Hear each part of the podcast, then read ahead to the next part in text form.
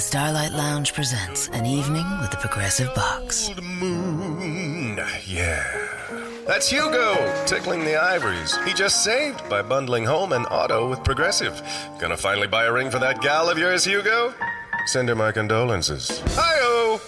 This next one's for you, too. There's a burglar in my heart. Thank you. Progressive Casualty Insurance Company and Affiliates. Discounts not available in all states or situations. Blog Talk Radio.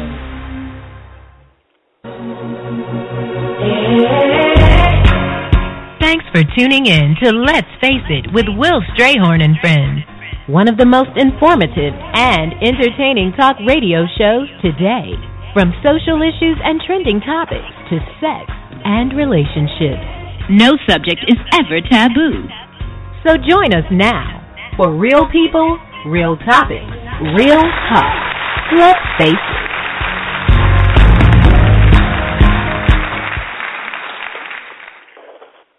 Thanks for tuning in. It's Sunday, October the eighteenth, two thousand fifteen. I am your host, Will Strayhorn. And in the studio today, we have a very special interview. Um, we have Miz Jayne Kennedy. She was a trailblazer, paving the path for other women around the globe. In nineteen seventy, she made history when she became the first African-American woman to be crowned Miss Ohio.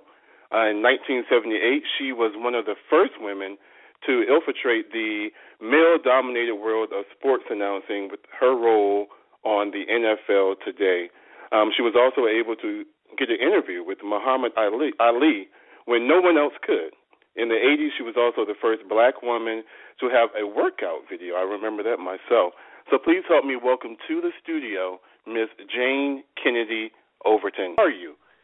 How are you? I'm doing good. I'm doing good. I'm That's um, good. An empty nester, so beginning to spread my wings. Are you? Okay. Okay. Well, you entered the public eye, you know, when you were still in high school, pretty much. Um, so tell me about your memories that you have of, you know, growing up, and how did you get your first break? Ooh, well, it depends on what you call a break. Um, you know, I started uh, competing in the Junior Olympics when I was in sixth grade, and okay. um, then I started modeling when I was in seventh grade, and I started working with uh, the May Company Teen Board in tenth grade. And I competed in the Miss U S A pageant in my senior year in high school, um, which is also, I started doing television commercials like twelfth grade. And um, that's when I decided that um, I was going to be going to New York. I was going to go to Kent State University for a year and then go to Columbia University and major in political science. But I got booked on a television show in Cleveland and hooked on the acting bug and decided to move west instead. Okay. So did you g- grow up in Cleveland? Yes, I did. A small did city just on the outskirts of Cleveland called Wickliffe. Um, okay. You drive through it in five minutes. Yeah. And I had, uh, there was, yeah, six of us, uh, five girls and one boy. And my dad, okay. the boy is the baby. My dad wanted sons. And so when he had all these girls, we were raised in a world of sports. So football was in our blood. You can't grow up in the Cleveland area um, back in the sixties and not be a Cleveland Browns football fan with Jim Brown. So sports was like a first love of mine. Was it? Okay. So, oh, yeah. And like I was saying in your intro earlier, um, you know, you've had an amazing career. You know, you were an award-winning actress, um, broadcaster, T V personality, producer, and then your exercise tapes. Um, so what, what are some of your most fondest memories um, of your career? Well, I'd have to say it would be hard to top The Thriller in Manila and Muhammad Ali. He oh, really? is by far the most amazing person that I've ever met. Um, and to actually, you know, I grew up small town, so I remember climbing the fence and scaling the barbed wire to go see the first uh, Joe Frazier fight uh, at Cuyahoga Community College in Cleveland. And, um, you know, to think that just a few years later, I would actually be sitting ringside at the Thriller in Manila and be able to call him my friend. You know, it's just mind-blowing. Or when I left Ohio in nineteen seventy-one, um, I landed in Hollywood in July, and by December I was touring the world entertaining troops in Vietnam with Bob Hope. So wow. Those are definitely two major highlights. And in the midst of all that, you decided that, you know, you wanted to step out of the, the limelight pretty much. So, number one, why did you do that, you know, after such a successful career in the limelight? What, what, what was your deciding factor in deciding that you wanted to step out of the limelight? Well, there were several things. I had, you know, back in the seventies, it was very difficult for a black female to make it in show business. The industry was specifically geared to not allow blacks to succeed. There were only three major networks. Um, they would tell you, you know, publications would come right out and tell you, we don't put on the covers of our magazine. So as a black artist, you were not able to do billboards, magazines, have your picture plastered on buses, do a web show or internet or, you know, even cable T V. You know, all of that just did not exist.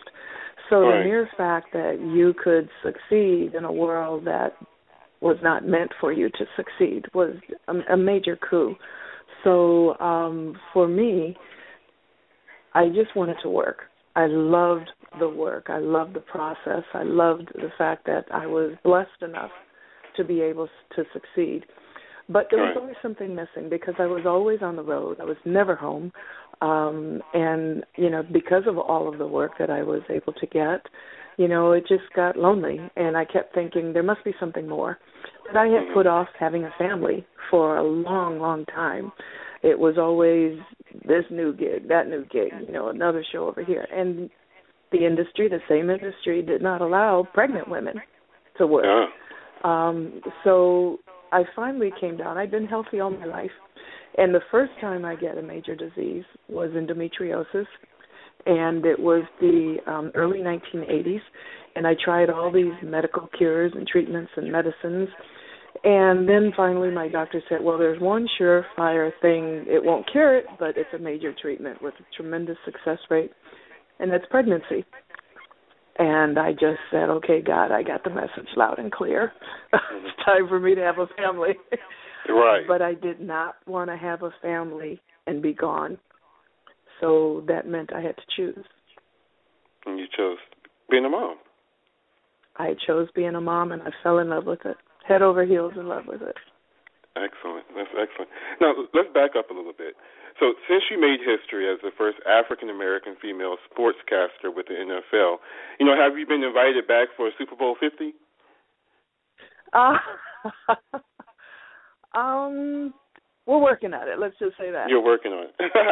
Yeah, yeah. That's wonderful. Yeah. That's wonderful. You know what, there's been there's been a, uh, quite a lot of years in between um, when I did the Super Bowl in nineteen eighty and now. And um it would be ridiculous for the N F L to not acknowledge the contribution of female sports broadcasters. Um, mm.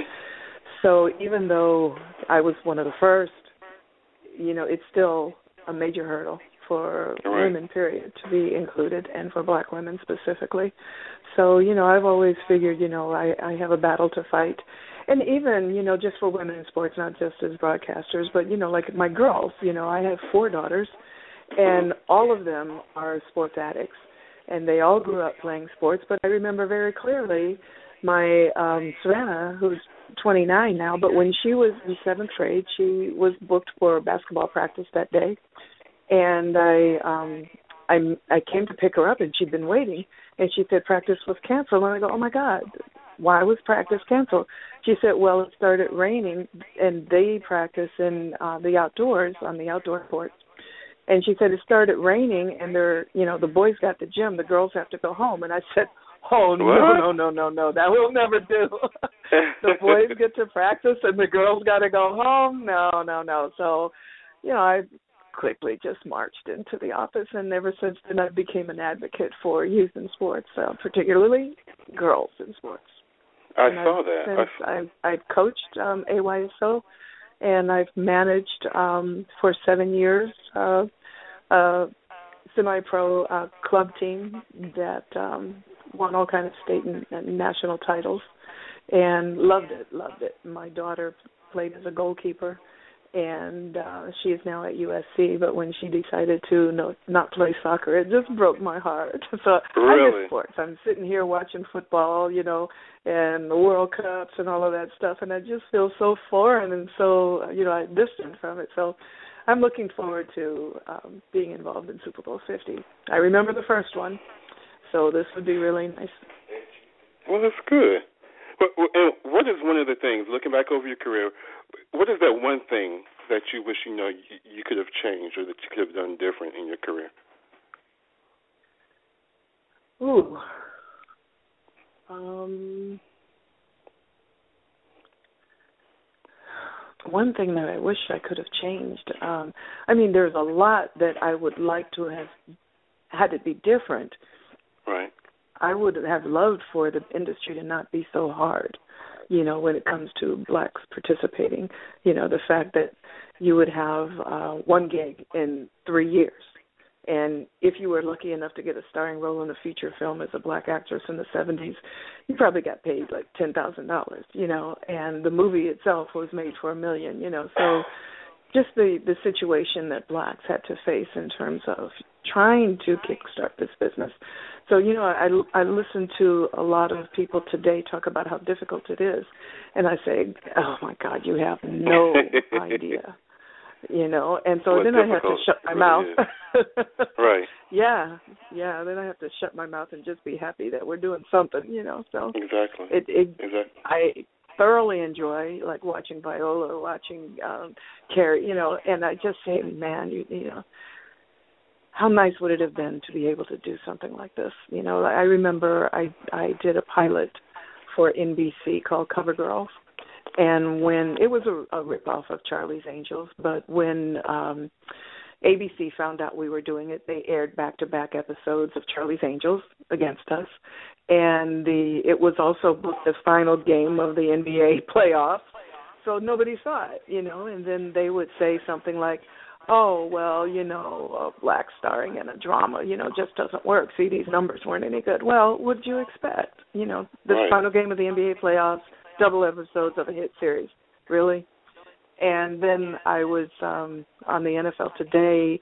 I had uh, Lamont McLemore from the Fifth Dimension had done a, um, he was an amazing photographer, my favorite photographer.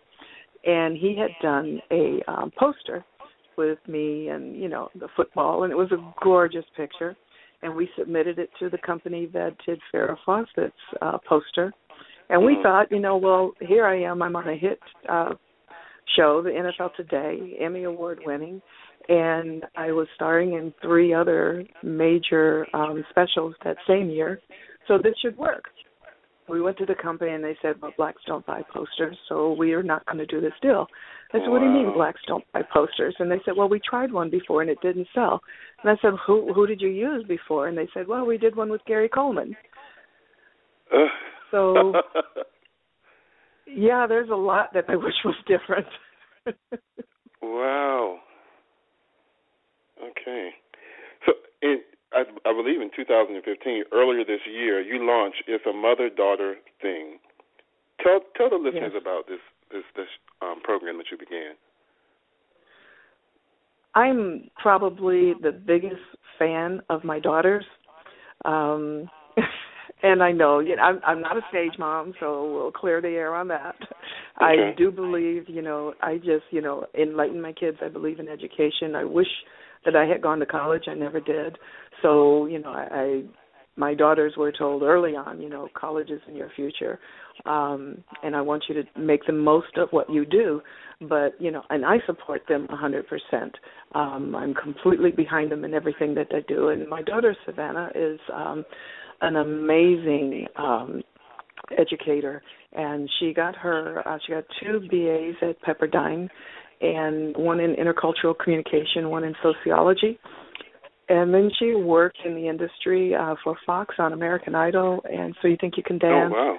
And um, Are You Smarter Than a Fifth Grader? She was a coordinator for all of the production companies coming through uh, Fox Broadcasting. She did that for three years, and she said, well, this isn't my calling. She's a, um, a very compassionate advocate for um, disenfranchised people, and she just believed in righting the wrongs in the world and always working as a, a, a soldier against injustice. And so she decided she wanted to go back to school and get her master's. She did at Syracuse uh, Communication School, and she, her master's is in media studies, and then she became a professor of um, race, class, and gender and school violence. And she has, she's the most expressive, compassionate person that I know. And I felt, you know, I've been writing my autobiography. I've been working on producing um, a a television series. Um, it goes in a whole different avenue, but, you know, I've been working on having product available for when I relaunch my career. And I, my whole agenda was to do that as soon as my youngest daughter was out of college, and she'll be a senior next year. So I'm on track.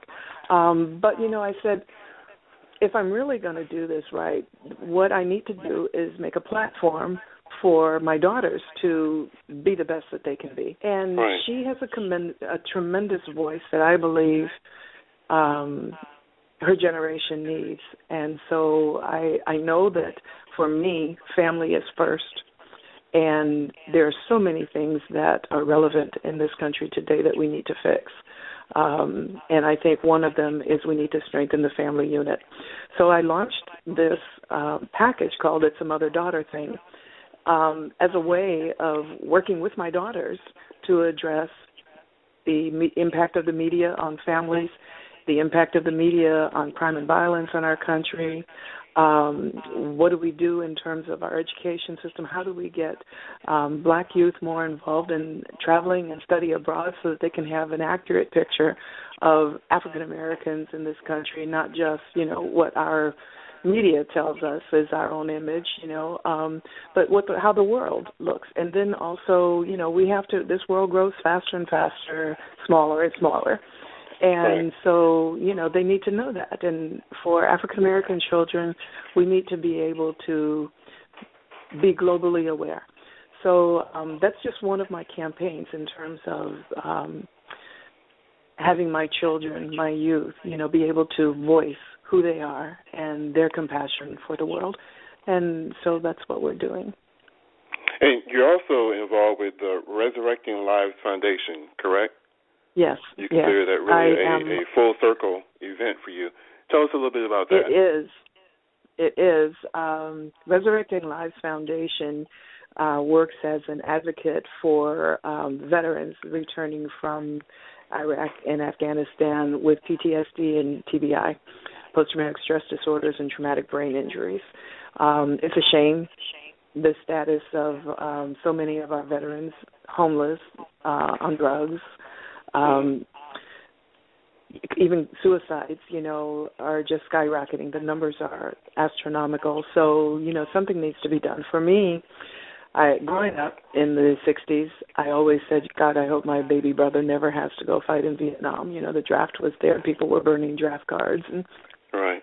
I never wanted my brother to go to Vietnam. And then I found myself in Vietnam, you know, in, in seventy-one, but as an entertainer. And it just hit me, you know, um, of course I never knew, you know, firsthand what the experience was. And, you know, here I am on the outside looking in. But, you know, it just, it became something that was very dear to my heart to try to do something. So I've been working with the U S O on, on many occasions since then.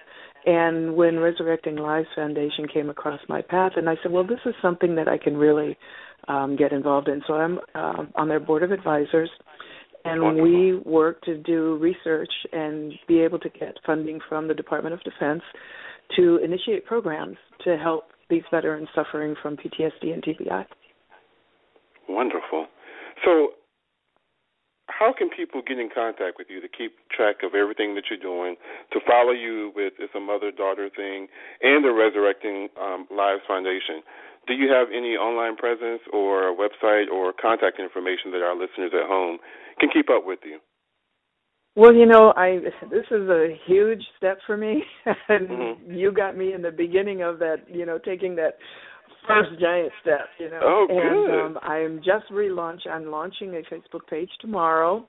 Okay. Um, and you'll be able to find me, Jayne Kennedy Overton, on Facebook tomorrow. Um, give me twenty-four hours tomorrow night. um, and you can find us at resurrecting lives dot org, or you can find me at www. Um, well, let me give you a different address. Jayne K-O, J A Y N E K O, dot Wix, W I X, dot com, slash Jayne hyphen and hyphen Savannah, and that will take you to It's a Mother Daughter Thing. And I'm working on fixing that too, so you know you'll be able to. But you know, like I, I said, understand. You're I my understand. First. We're just so happy to see you back, and I want to yeah. thank well, you thank on you behalf so of the show for coming onto the show. Once again, I apologize for the technical difficulties, but we're so glad that problem. You stuck around. Yes, thank you again for coming Not on the show, problem. And we you're hope to hear from to you somebody again. That has seen. I would look forward to that. Yes, yes, yes. I would look forward and you have to a, that. You have a good evening. God bless you. God bless you, too. Good night. Bye-bye. Thank you, Will. That was a wonderful interview, and it's great to hear all those wonderful things that she's involved in at this point. Exactly, yeah. You know, I now want to move on to a topic that we've talked about often um, in the media, but there's rare solutions that are provided. Um, of course, with mental illness, the National Alliance on Mental Illness uh, states that approximately one in five adults in the U S experience mental illness in a given year, and then only forty-one percent of those adults actually receive mental health services in the past year. Um, half of all chronic mental illnesses begin at age fourteen, three-quarters by the age of twenty-four. And despite effective treatment, there are long delays, sometimes decades, between the first appearance of symptoms and then when people actually get help. And our next guest, author and life coach Chris Cole, is all too familiar with this uh, subject. Um, and I think it's best if you listen to the Amazon depiction of his book. Um, it says that struggling with lifelong disorder eating and adolescent addiction, Chris Cole had his first psychotic episode at the age of eighteen, suddenly believing he was the second coming of Christ. He lost his identity and tried to perform miracles and was ultimately arrested in the lobby of his college dormitory, all while convinced he was being taken to crucifixion. So I want you to help me welcome, as we shed light on this topic, to Let's Face It, author and life coach Chris Cole. And Chris, how are you this evening? I'm doing great. Thanks so much for having me, Alicia. We're just we're just happy to have you here. Um, you know, there there's so many things that are flashed in the media every week that are going on. And, you know, we, we mentioned what you experienced at the age of eighteen. One would ask, how did you get there? Well, you mentioned the media, and I'll tell you that when I was growing up, the only thing I ever heard about as far as mental illness was concerned had to do with a horror movie or something terrible happening in the news. Right. And I had no idea any I had no idea about mental illness. I had no idea that it could happen to me. And when it did happen, I had so many questions, it was almost impossible for me to figure out what was going on. And um, the, when I when I went psychotic, that was at eighteen years old. But what I can say is that throughout my adolescence, there was definitely a lot of signs that I was having a hard time, specifically substance abuse and body image concerns and a lot of insecurity. And I thought this was kind of behavior I would grow out of. My parents thought it was mm-hmm. behavior I would grow out of.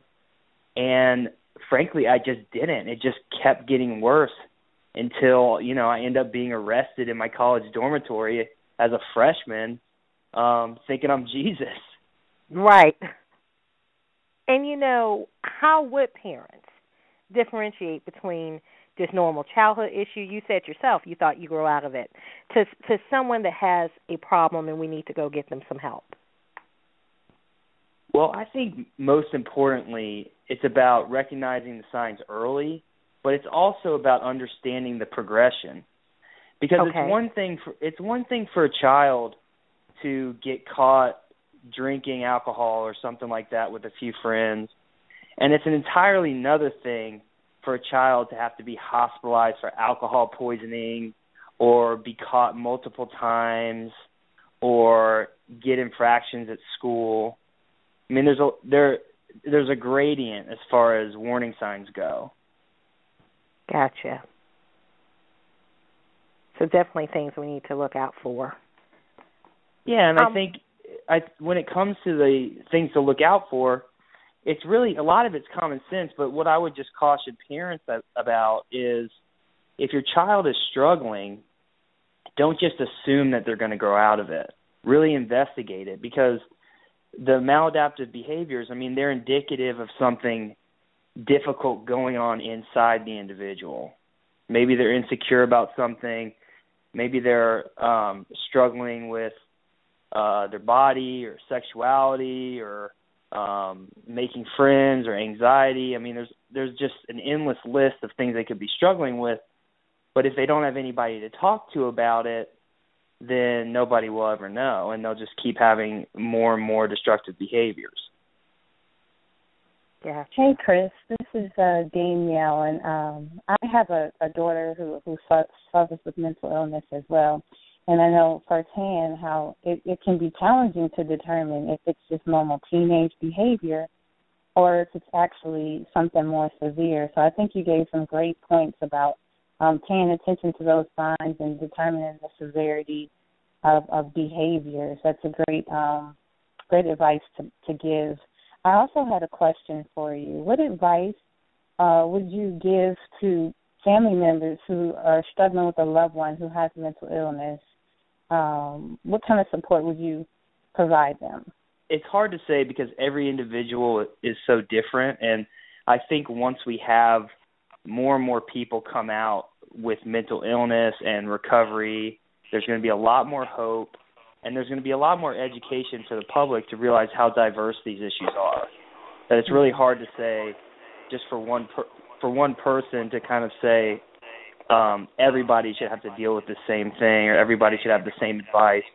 But what I can do is say that the line of communication needs to be open, and it needs to be all the way open, and it needs to be open from a young age. Mm-hmm. Because what that does is it just trains people to be able to talk about what's going on inside their head. And if we have uh, if we have a family system or we have a community where there's not a lot of space to talk about how we're feeling and there's not a lot of space to talk about having a difficult time, then those become secretive and the individual can get more and more isolated and feel more and more alone. And when really these are issues that everyone struggles with, it just depends on the severity of it. Yeah, I agree. Awesome. Hi, Chris. This is Will. How are you doing? I'm doing great, Will. Thanks for having me. No problem. Thank you for coming on. I wanted to know, so with all the recent school shootings and the extreme acts of violence that you know are in the news nowadays, when you hear these stories and people blame mental illness, what are your thoughts? What are your feelings on that? Oh, my gosh. What a hot topic right now. It is exactly it's devastating to hear what's going on and how prevalent it is and how often it's happening. The um, when I see it, I immediately think that the individual is obviously very disturbed. And when it comes to mental illness, it's hard to say whether or not the person is mentally ill. The way I like to think about it is if somebody is so disturbed to the point that they want to go on a shooting spree, to me it's apparent that they're mentally ill.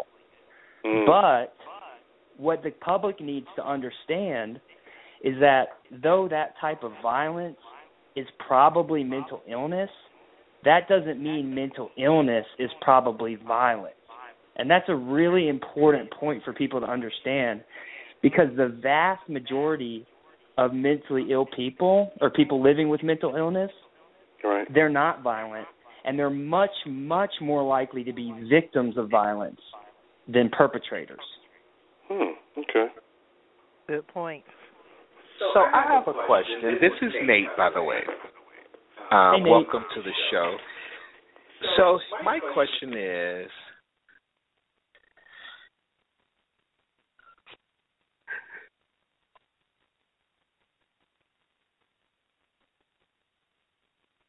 Did I lose you? I would like to know how you feel about mandate and mental health assessments as part of your annual review, especially for professionals such as pilots, doctors, or teachers, or anyone who plays a large role in the health and welfare of. Well, that's a good question, and I can I can see people being concerned about having their well-being in the case in the hands of somebody that's unstable.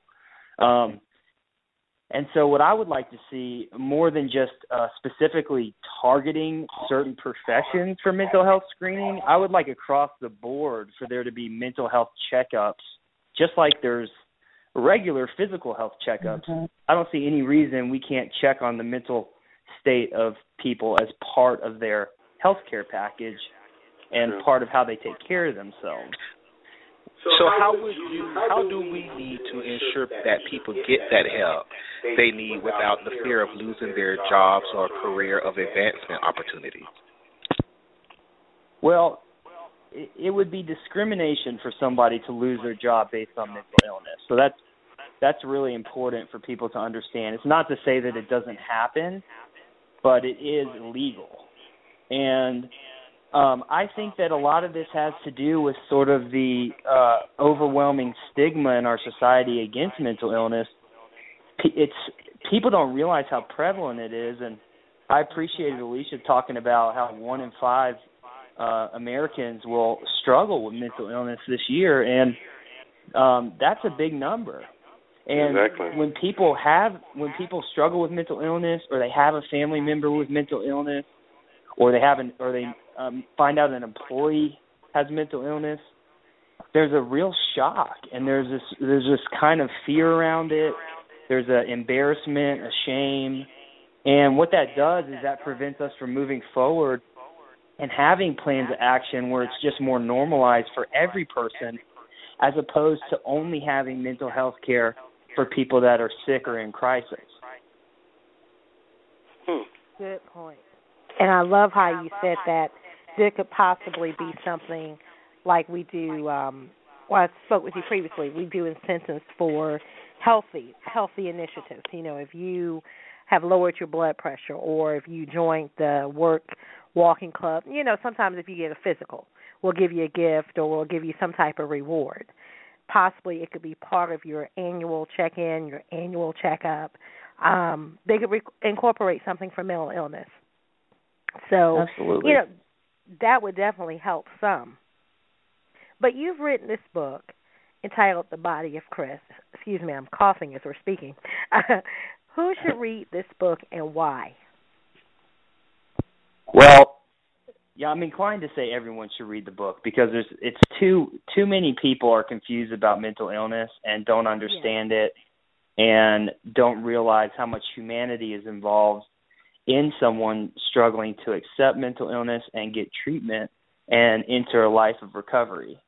Um, my when I wrote the book, I, I actually thought about myself way before I had mental illness or was diagnosed, I should say, and what did I need to hear? What did I not know that I could tell somebody in that place right now? And so when I think about a very specific um, target audience for the book, it's really the person that is new, newly diagnosed with bipolar disorder or addiction, something like a dual diagnosis where there's a mood disorder and a substance abuse issue at the same time. And also uh, men that are men and young men specifically that are struggling with body image issues mm-hmm. um, as it pertains to being attractive, being worthy of love, um, feeling like you're okay. These are important issues. And I also think it's important for the families that are involved with loved ones that have these issues as well. My book has a lot of self-reflection and inner dialogue specifically for family members to understand what's going on in the mind of someone coming to accept this stuff. Mm-hmm. And that's so important, so important. I wanted to just ask you one question, too. You were talking about the male body um, image issue. And, of, of course, you know, I, I'm not saying this just because I'm a female. Um, it's pretty much an accepted fact that men are a little bit more hard-headed when it comes to getting care and things from the doctor. Um, so could you talk a little bit about how men as well that are suffering from mental health issues or body image issues, some of the things to look out for that they really need to seek help for? Right. So this is such a huge issue right now, and we're living in a society where where women have been asked to have more and more masculine traits in the workplace, in the homes, and men uh, are needing to have uh, embody some more feminine traits as well, and to be more balanced in their approach to health, to relationships, to family. I mean, these are these are important, and, and I really go into a lot of gender issues in my book. And a lot of it was because I felt like my my masculinity was under attack when I was diagnosed with mental illness and was asked to go to therapy, explore my emotions, um, admit some vulnerabilities and insecurities. I mean, these were things that I I almost would would have rather died than talk about. And I certainly was trying to find ways to kill myself as far as the way I was abusing drugs and alcohol. And it's it's incredible the amount of um, insecurity some men have, and young men and boys, about admitting that we're having a hard time or admitting that we're struggling in any way. And this is right. huge. This is a huge, huge issue. And so what I would hope to tell uh, the male audience is that if you're struggling, you know, get vulnerable. And that That place of vulnerability is actually a place of great strength once we face it. It it's it's really a weak man that won't admit its vulnerability and is going down the tube and not saying anything about it. That's weakness. Yeah. You know, we really have to reframe our mindset around what it means to be a strong man. All right. You, you, you gave some very um, thought-provoking um, things to think about in reference to uh, this is the struggle of, of getting help and getting support. And I, from the discussion, I see that you're at a space where um, you're managing. Do you ever uh, have any concern or fear that you may get back to that headspace where you felt suicidal or you thought you, you didn't have a grasp of things? Do, do you have any fear or concern of going back? Well, I think that there's There's not so much a concern now that I'm going to go back to exactly the way I was before, because I do feel in some ways transformed by the amount of therapeutic work and mm-hmm. spiritual surrender and support system that I've built up around myself. But I will say that there's there's absolutely a necessity for humility when it comes to recovery, whether yeah. it's um, for any mental health issue or addiction issue. I mean, humility to keep growing and to keep evolving and to keep challenging yourself, because there's always going to be an invitation to slide into a little more of a of an unhealthy place than you are at any given moment. I mean, it, life is a very fluid situation, and for me to say, oh, I've arrived and I can never be unhealthy again, I think that would be hubris. That would be uh, – That would be a scary amount of pride for anyone. I agree. Other than humility and, and, and seeking like the therapeutic support, do you offer any other advice to someone who's listening, uh, who might be struggling and, and need to get some assistance? I think the most important thing somebody can do is, is really get real and talk to somebody else about what they're going through. Mm-hmm. Um. In order to get help, we have to be willing to ask for help, and that's kind of a little cliche, but it's the truth. Yeah. Um, for somebody that is having a difficult time out there, talk to a family member, talk to a loved one, um, talk to a counselor. There's counseling ser- services everywhere. Um, call Suicide Prevention Hotline. I mean, there there are people to talk to, and it's about reaching out for help, and there is help available. It's a matter of asking for it, and that's what I would like to most, uh, most importantly, say to the audience. if anybody's having a hard time. Well, Chris, we certainly thank you for coming on the show today and sharing your testimony, as well as resources for people to, you know, be able to get that help that they need, because we see that in this time, I mean, this is getting serious, and it's good that we have people like you giving out just awesome information, as well as just a testament to, to be a testament of, you know, how you can go through it and then come out on the other end. So we really appreciate you for coming on the show, but please tell us how, tell us and our listeners how we can follow you and keep in contact. Well, I can't thank you enough for the opportunity, and it's shows like this that are going to raise the consciousness of our society and understand what's going on and how we can help um, alleviate the suffering of people. So thank you so much. If somebody wants to follow me, the best the best link I can give is the body of chris dot com. It's just like the title of my book, the body of chris dot com. It's got a link to the book. It's got a link to my life coaching. It's got the social media where I like to do the Instagram and the Twitter and the Facebook and all that. So okay. Well, thank you so much again for being on the show tonight, and we're going to definitely keep in contact with you and probably have you on other shows, because we really want to get the awareness out um, and bring the stigma off of it, you know, so that people can go and get the help. And as Alicia was saying, especially for men, you know, so we can go and get the help that we need. So thank you again, Chris. That's a beautiful thing. Thanks so much for having me. You're welcome. Have a great evening. You too. Bye-bye. Bye-bye. Well, we're going to take a quick, quick commercial break after this, and we'll be back with Toni Henderson. Um,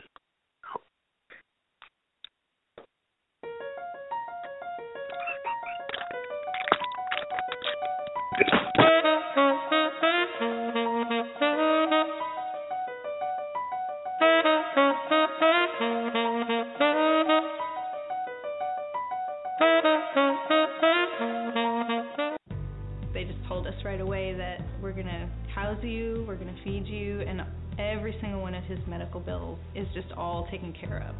They've saved my family from financial ruin. It allowed me and my wife both to focus on the most important thing, which was the health and well-being of our son. We have phenomenal research, outstanding clinical care, and the generosity of public, which allow us to treat patients regardless of what it takes. And that's what makes Saint Jude so magical. At Saint Jude Children's Research Hospital, families never receive a bill for treatment, travel, housing, or food, because the only thing a family should worry about is helping their child live. Doctors send us the toughest cases to be treated at Saint Jude, and our patients come from all over the world. When we come here, they told me, don't worry, everything's been taken care of. We could never repay Saint Jude for what they've given us. Because of you. Gracias a ti. Because, because of, of you. you. There is Saint Jude. Our military service members volunteer to protect us in the most dangerous places around the world. They step up. And when they are severely ill or injured, returning to their families is only the beginning of their long road home. Beyond all the hospitals and doctors and surgeries they need just to survive, they also deserve whatever they need to truly live.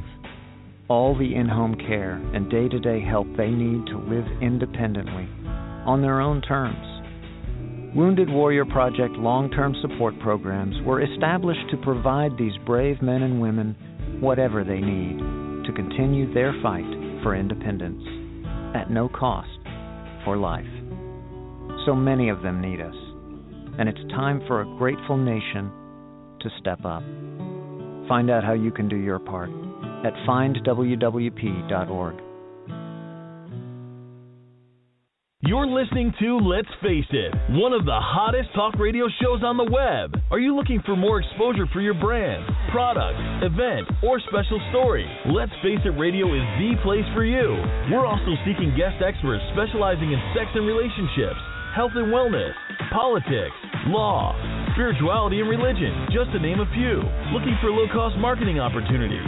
Well, look no further. We offer multiple advertising campaigns via website ads or audio commercial opportunities played live during the show. Visit w w w dot lets face it radio dot com and complete the appropriate contact form for more information.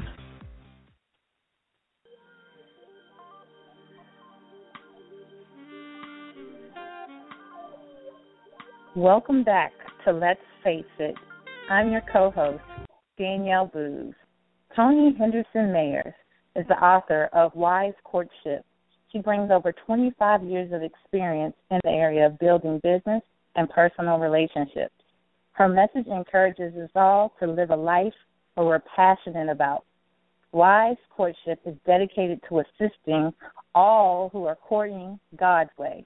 Please help me to welcome to Let's Face It, Miz Toni Henderson-Mayers. Hello, Toni. Yes, hello. How are you? I am wonderful. I'm wonderful. I'm glad to have you here and sharing Thank your you message.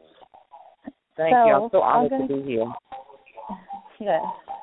I'm going to get right to it because I have a great okay. question to ask you, Miz Mayers. Uh, many churches teach women that we shouldn't go out seeking a man, that the man should come to us. What are your thoughts on this concept of courtship? Well, yes, I do agree with that, too, in, in basic and general terms, um, because we know in Scripture it says a man who findeth a wife findeth a good thing, yes. uh, which means it gives us the indication that he is the one who is seeking and he is the one who is uh, looking, um, you know, for the wife. General sense, I definitely do agree. However, in in, in a more... Uh, I guess when we break it down to the lowest common denominator, we want to make sure that we're not just hiding in the house. You know, he's going to find me in the house. You know, you need to get out. You need to meet people. You know, you need to be doing something. Because even when we saw in the Bible when Boaz met Ruth, she was busy doing some things, you know, and he yeah. had heard of her reputation and how she took care of her mother-in-law and the struggles that she had been through, and she was out there gleaning in the field. She was working. So we, you know, we have to uh, to take the whole concept and understand the whole picture um, so that we will get the, the results that we're looking for. Yes, yes. Can you All please right. explain what Christian courtship is to the listeners who may, who may not be aware of what that is? Christian courtship? Well, you uh-huh. know, courtship is um, a step above dating. You know, sometimes okay. when we date, you know, we may just go out with the person, especially when we're younger. We just go out to have a good time, and, you know, it's really no, um, uh, it's no beginning, middle, and end to it. It's just a hangout. We'll just see what happens. But as we mature and grow and we know that we want to have a substantial relationship with someone, We um, mm-hmm. um, and that's where courtship comes into play, because the mindset is totally different, because you are looking at a person and taking a person out with the possibility of having a long-term relationship. So you are looking with different eyes than you are when you're dating. Uh-huh. So, Miz Myers, this is Nathan Whitfield. How are you doing? I'm fine. How are you? I'm great. Now, in reference to dating, so many single females feel lost in the sea of technique and disappointments. What are the what are they what are the things that they're doing most wrong when looking for a husband or just someone to date? I think some of the main things that they're doing wrong is that they're doing a lot of the looking. Um, you know, we discussed that a little bit when we first got started. I think that women are putting far too much emphasis on looking. I mean, we have our list together. We I had some girlfriends who had their dresses already picked out. You know, we, we put a whole lot of emphasis on finding someone that we're going to marry, and that seems to consume our entire lives. I mean, from the time that we're children, you know, we, we watch the fairy tales. You know, our prince one day will come. We put a lot of emphasis on that, and not much emphasis on becoming a full and totally productive woman and trying to be optimum at um, majority of levels that are in our lives, such as financial, spiritual, emotional, physical. Yeah. You know, just really trying to be the best person we can be. And most of us know that once we become the best person we can be, you know, that's the best advertisement You know, you, you uh, most of the time you cannot get a guy to get away from you because we people smell success. And when we feel exactly. successful and happy with us, we attract more successful and happy people to us. Amen. So I heard a, a, a lady once say to women that the Bible said, he that findeth a wife, and if you want to find a husband, the best way to find a husband is to go hide. You believe with that? To go hide, H I D E? Yeah. um, I don't think the only thing you go hide is other things that hide. You know, you, you have to be visible. You know, it's just like anything else. I mean, it could happen. You know, there's always a small, remote chance. You know, just like playing the lottery. You know, there's a small, remote chance you may win. But, you know, hiding is probably the worst thing you could possibly do. You want to just get out there. You want to live your life. You want to seek your purpose and run after your dreams.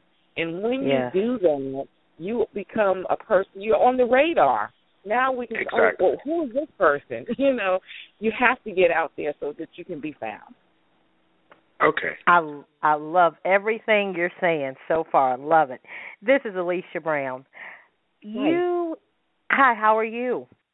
I'm great. You? I'm great. I have Good. got to ask you about this three-step system um, yes, that you talk about in your book. It talks about how to find out the true character of your love interest. What are the three steps, and how do they work? Before I go into the three steps, let me just really be honest with people and tell them that, you know, when you hear these three steps, you're going to say, I knew that, because we work and we live and we move in rhythm. There's a rhythm right. to everything. There are rules that are unspoken as well as rules that are spoken. And some things you just cannot get around if you want to have an optimum relationship with, with someone. And so okay. that's how the three steps came about, because there are things that we do, but if we skip those steps, we find ourselves getting in a lot of trouble. And uh-uh. the first step, you know, the very first step is, is simple. It is to get to know the person, or in the book I say interview. You know, I use oh. that word. It sounds sterile, but when you really think about it, we interview a lot of things. We interview the car before we, we purchase the car. You know, uh, so many of us are so, and we're very intelligent now. Car dealers will tell you that, that we research our cars before we, we buy them. We know exactly, you know, what they can do and what right. we should be paying for them. And, and we, you know, we um, come out and look at the car. And we spend more time getting a car than we do in relationships. And relationships, oh. will change our lives for the better or for the worse. And so you have to spend time getting to know the person as much as possible. Get to know the person. So you may ask questions about their family, and you may ask questions about where they work. And, and, some, of, and some of the things that we ask does not necessarily have to be a prying question initially. You know, okay. just those conversational things. You know, we, we tend to ask, you know, where do you work, and do you like your job, and how long have you been there? But uh-huh. listen to what is being said. Uh. And then you go further and you have com- more conversation to get to know the person. Oh. Now, where are the other two steps? Okay. All right. Once you've gotten to know the person, it you know you, you this is an ongoing thing. It does not happen just in one night. Um, mm-hmm. You know, you, there's a series of just getting to know a person, because on our first date, sometimes you know we, we bring the best person, our representative, oh, yeah. to the date. You know, and um, as we start to get to know the person further, we can learn more deeper and deeper about the person. But then mm-hmm. that leads us into step two. Step two kind of goes along with step one at some point. Two requires that we observe the person. Now, I don't mean this in a stalking way. I don't mean get in your car, you know, and drive down your street, you know, when it's late at night, you know, you're looking through the window. I'm not talking about stalking. But I'm talking about observing the person in their natural setting. Mm. So when you go out on a date, uh, and this is why dating and getting out is important. You know, you may, may you know, you may go to a carnival together, but then the next, you know, date you're, you know, at the movies or you're at the theater. You take them out in front of your friends, um, your family members, where it's appropriate, you know. Mm-hmm. Um, but you get out and you do things and you observe what they are doing. You don't have mm-hmm. to, you know, just stare them down, but pay attention to what's going on. Because I'm willing to bet that our family members and our friends are paying attention. Mm-hmm. And, you know, our friends will tell them, oh, girl, he was in the corner all night. He didn't even speak to you. He was talking to somebody. You know, so we want to pay attention to those things. You know, if they told us in the interview phase or when we were getting to know one another that, hey, I'm shy, and then you guys go out somewhere and they're the life of the party, mm-hmm. you see that there's a discrepancy there. Um... So you really observe and really pay attention to, what did they tell me, and what do I see? Oh. And step number three. I'm writing all of these down. And so then as you start moving on into step number three, that is what I call the investigation or the research phase. Now, you okay. say, wait a minute, investigation, that's going real deep. But yes. It doesn't have to be an Inspector Gadget moment, okay? okay? But it can be. It just depends on how the relationship is progressing. But what you're trying to find out in the research or the investigation phase is, what did I hear and what did I see? And especially if those are conflicts, in this third phase, I get clarification. So, for instance, if the person says, I'm shy, and then you, you guys go somewhere together and you find out they're the life of the party, and in your mind you're saying, wait a minute, this doesn't match up. But in the third phase, you find out that he was in a room or she was in a room full of family members. Oh. That gives more light to the situation, explains why they were the life of the party. However, oh. if they were not family members and they were strangers, then you have an idea that the person lied. Now, I gave a kind of a silly, you know, uh, scenario, but it mm-hmm. works for just about anything. So you want to find out if what I saw and what I heard is really what it is. Because you could walk mm. in the room with someone that you're interested with, and they are having a complete meltdown, a complete tantrum, and you're like, wait a minute. But if you find out that their mom just passed, it makes mm. sense. But if you find out it's because they didn't get the color shoes they want, they be telling you something different. Mm. Mm. So all of those stages working together will help you to really find out the true intent and the true character of that person. Mm. But of course, mm. you have to give yourself time to work through the steps. Those are awesome okay. steps. I needed yes. those before I had my first child, and probably after the second one, too. Um, but that's neither here nor there. Uh, my question for you is, it's a personal question, actually. You know, when you first meet them, they smell good, they say all the right yeah. things, you have the butterflies, you're like, oh, mm-hmm. my God, this is what I've been waiting my whole life for. Right. How do you turn that off so you can focus on fact-checking and, and getting the information you need before you find out they're married? And they got kids and all that other yeah. stuff. Yeah. Uh-huh.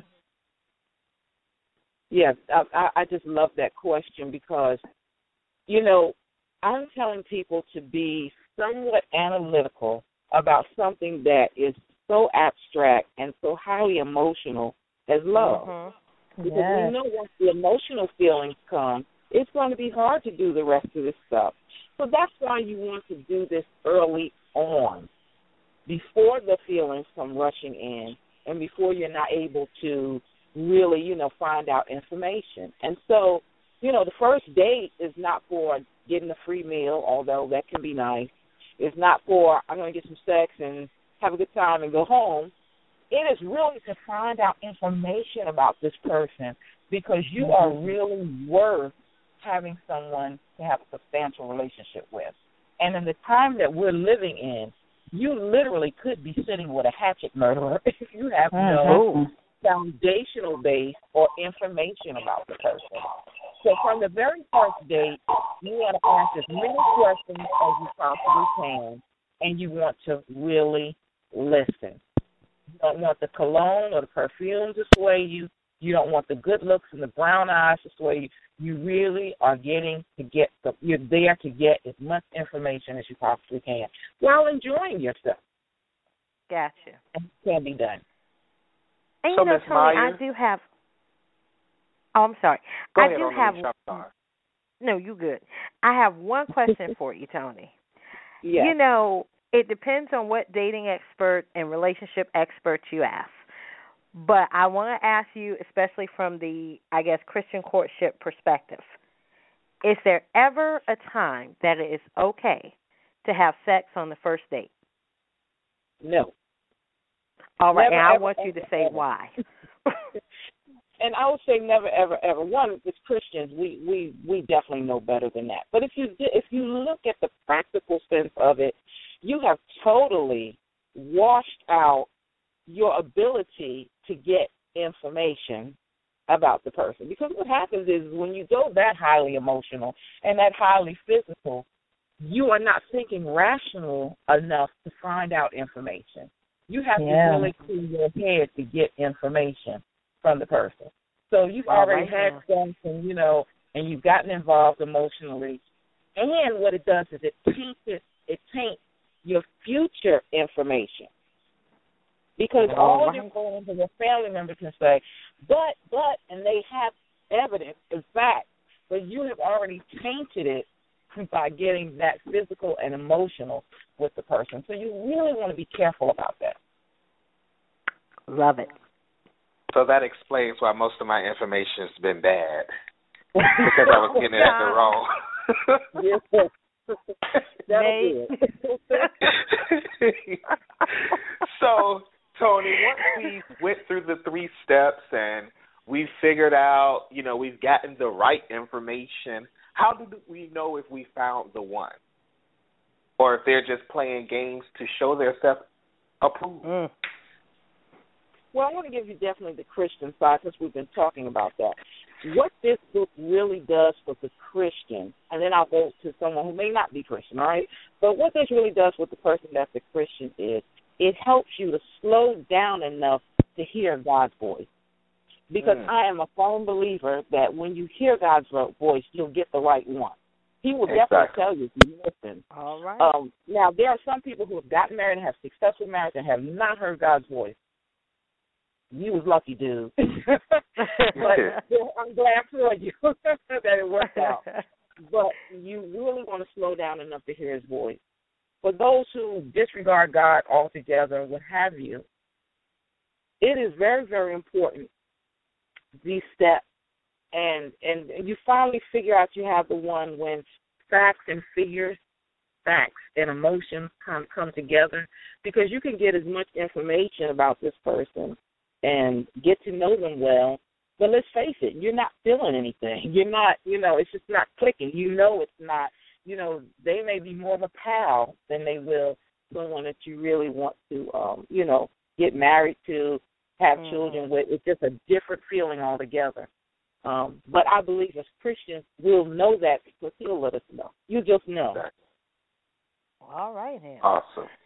Whew, such great information.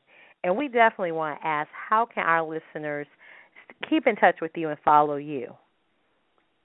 Well, you can definitely go to my website, um, which is w w w dot wise courtship dot com. And um, you can join the newsletter there, and you can get all the information with me being on YouTube, Facebook, Twitter, Instagram, even now Periscope, um, okay. iTunes, all of those under Wise Courtship. You can find me. Awesome. Well, thank you so much for coming on the show. Um, you know, it's always something when you're dealing with love and relationships, it's always going to be a need for information. And when you talk about Christian courtship and all the horror stories we hear of dating and romance, mm-hmm. definitely information that we need.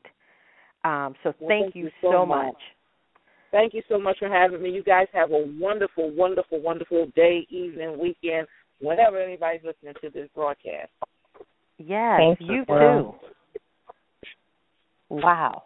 I just, you know, I was trying to listen, but then I was trying to make notes too. Um, so I think we're going to be okay. But, you know, and let's face it, we like to be fair. So we, we, we've had the wonderful Toni Henderson-Mayers. We've had the wonderful advice on Christian courtship. Now we want to hear from the self-proclaimed bad boy of the dating world and hear what he has to say. So without further introduction, I think we should hear what he has to say. Welcome back to Let's Face It. I'm your host, Alicia Brown. Our next guest, the self-proclaimed bad boy of the dating game, Mister Locario, has been featured on V H one, Fuse, T L C, even the Tyra Banks Show and Anderson Cooper. What separates him from other relationships gurus is his no-nonsense, realistic approach to the dating game and the game of life. The idea is to give men and women the knowledge, truth, and confidence to understand what they want so they can create the best options for themselves in love and life. And with the holiday season quickly approaching, we look forward to his dating and relationship advice. So please welcome to the studios, Mister Locario. Hey, what's going on? How's everybody doing? Wonderful. Good. How are you doing? I'm great. I'm great.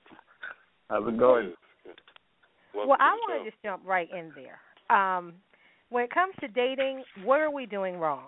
And why are we not finding the type of love and relationships that we want? Well, I mean, you know, what I noticed over the years is that a lot of people kind of, um, you know, just get with people because they're lonely or because, you know, they want to, they want somebody for the moment. But also, too, is that, you know, a lot of people aren't honest with themselves. And by not being honest with yourselves, you're not really going to attract the type of people you really want. So a lot of times people are trying to put up a front. They're trying to, you know, um, impress certain people, but they're not really being themselves because a lot of people are scared that if they're going to be themselves, that, that certain people won't accept them. So they'll, they'll kind of like tiptoe and kind of fake the funk just to like have people around them. But the thing is, is that, you know, those type of relationships won't work if you're not really truly being yourself. So the thing is, is that most people, what most people are doing wrong is not being honest with themselves and honest also with the people that they're dealing with. Because when you're really honestly, truly being yourself, that's how you're going to attract those people who actually like you for you. You know what I mean? So many people are trying to find this perfect person or trying to not, you know, get rejected and all these other mm-hmm. different things. But it's like, look, you know, you got to first look within and say, okay, what do I want? What do I, you know, want to um, be around? What do I want to deal with? What's going to make me happy? And then be honest about that. And then you actually find those type of people who want the same thing. You know, it's really, that's really how it is. Well, let me ask you this, because, you know, that first date, that first mm-hmm. approach, we, we all put our best foot forward. So, right. you know, if you're crazy, you're not going to let the person know you're crazy the first uh, date. You right. know, if you're batty, you're not going to show all the skeletons and the worst sides of you. So mm-hmm. could you differentiate the difference between, you know, we're trying to put our best foot forward mm-hmm. or ways in which we are just not being true to who we are? Because, you know, some people think they are showing their true self. Right. And they're not. Right. Well, the thing is, you know, it, it has to be some sort of a balance because, you know, I always say, like, when you're on the first date and you're first getting to know someone, you know, it's okay to let them know that, you know, you're not perfect. You know what I mean? Because they're not perfect. And what happens is, is that by trying to put on this perfect front, the other person feels they have to put on this. But then if you are the one that's going to say, hey, you know, I, you know, I kind of do this, I kind of do that, or I'm kind of like this, you know, it makes them a little bit more comfortable to show their true colors because it's like, you know, people are scared to sort of be the one to, like, you know, let people know who they are. And the thing is, is that the balance is, is important because no one is no one is perfect. So everybody has, like, something going on that's, you know, awesome about them, certain things that's not so awesome. And it's it's okay to let those things be known so that you seem more natural, you seem more real to the person that you're dating. And then that opens them up to be more real. And then you guys actually start off, you know, seeing the real person and seeing the real you, and this, and you're seeing the real them, so that, it, you know, it also speeds up the process to see if you guys are even compatible with each other. Because what happens is a lot of people, they get together, and then, you know, a couple months down the line, it's like they find out certain things about this person that they don't like. And, you know, it's like, well, you were hiding this from me from all this time, or you were pretending to be this way when you're really that way. So it's okay to really, like, you know, put yourself out there a little bit more to let, you know, people see who you really are, because it also it, it helps them to, you know, relax and be themselves also, you know? Hmm. Wow. Mister Locario, this is Danielle, and you're dropping all kinds of nuggets of wisdom already. I also have a question for you as well. Uh, you were quoted saying that you became a dating expert by studying the dating game. Mm. Why is dating a game, and how do we singles avoid getting played? Well, the thing is, life in general is a game. So I think people uh, look at the, you know, the word game as something, you know, uh, negative or deceptive. But the thing is, is that, you know, the life is a game, and you have different, you know, facets in the game of life. So you have the dating game, you have the the job game, you have you can have the, the parent game. It's like so many different things that you need to sort of know how to maneuver and, and, and, and strategize to get what you want. So when people even say the term having game, what that means is that you have the skill and strategy to know how to get what you want. So when it comes to the dating game and, and having game in the dating game, it's the skill and strategy to know how to get what you want in the dating game. You know what I mean? So when we talk about game, it's not about playing games. It's not about, you know, uh, technically like manipulating anyone or having to lie and do all this other stuff, but it's more so what is your skill and your strategy in order to get exactly what you want.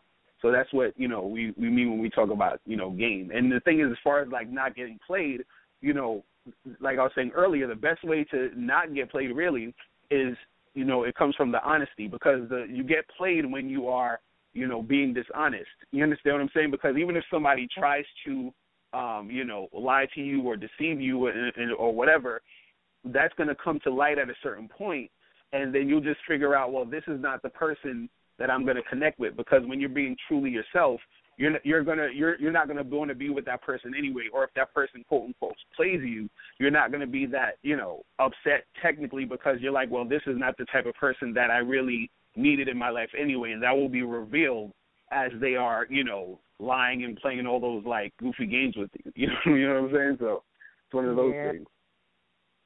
Definitely, definitely. I, I noticed you posted a YouTube video where you mm-hmm. told men to stop listening to women about relationship advice, stop oh, trying yeah. to be a woman's friend, and also you don't have long conversations with women. Can you elaborate mm-hmm. on that for me, please?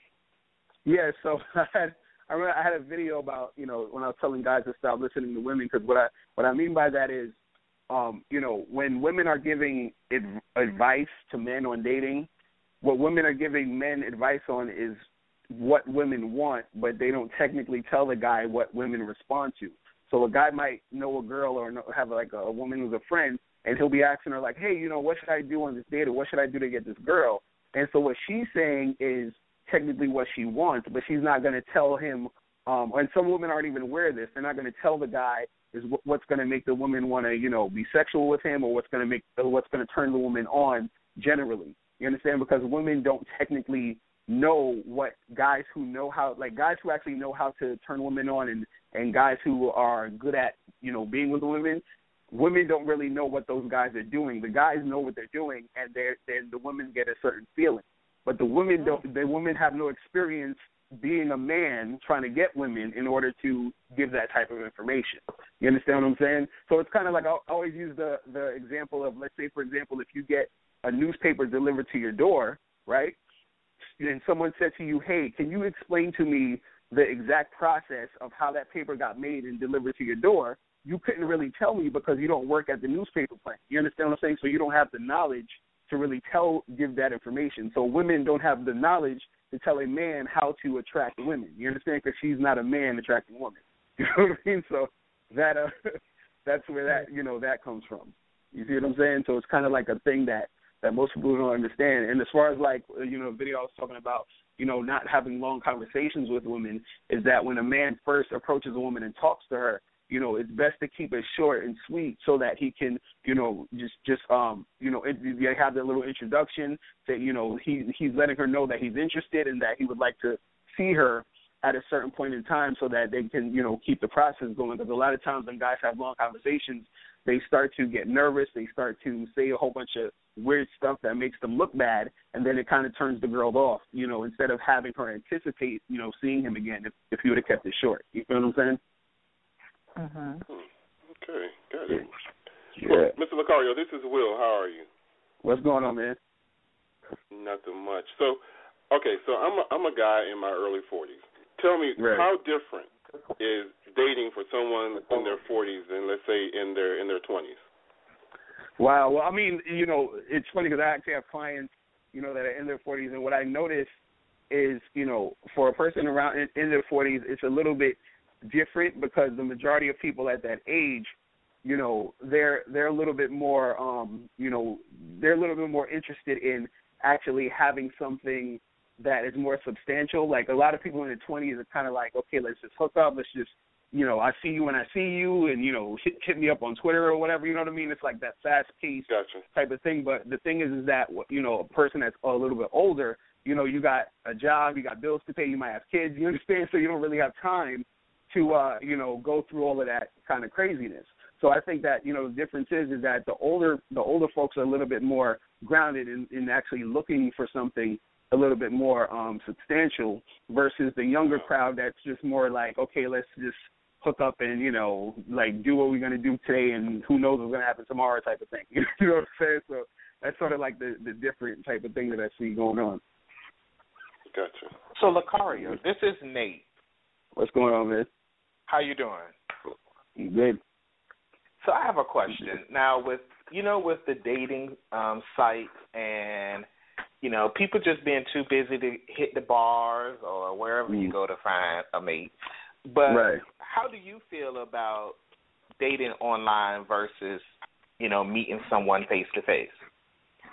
Yeah, you know, it's interesting because dating online is I, I like it. I advocate it, especially if you're a person who is busy, because sometimes you might be too busy to always, you know, kind of go out to different bars or events or clubs or whatever like that, you know, depending on where you're trying to go.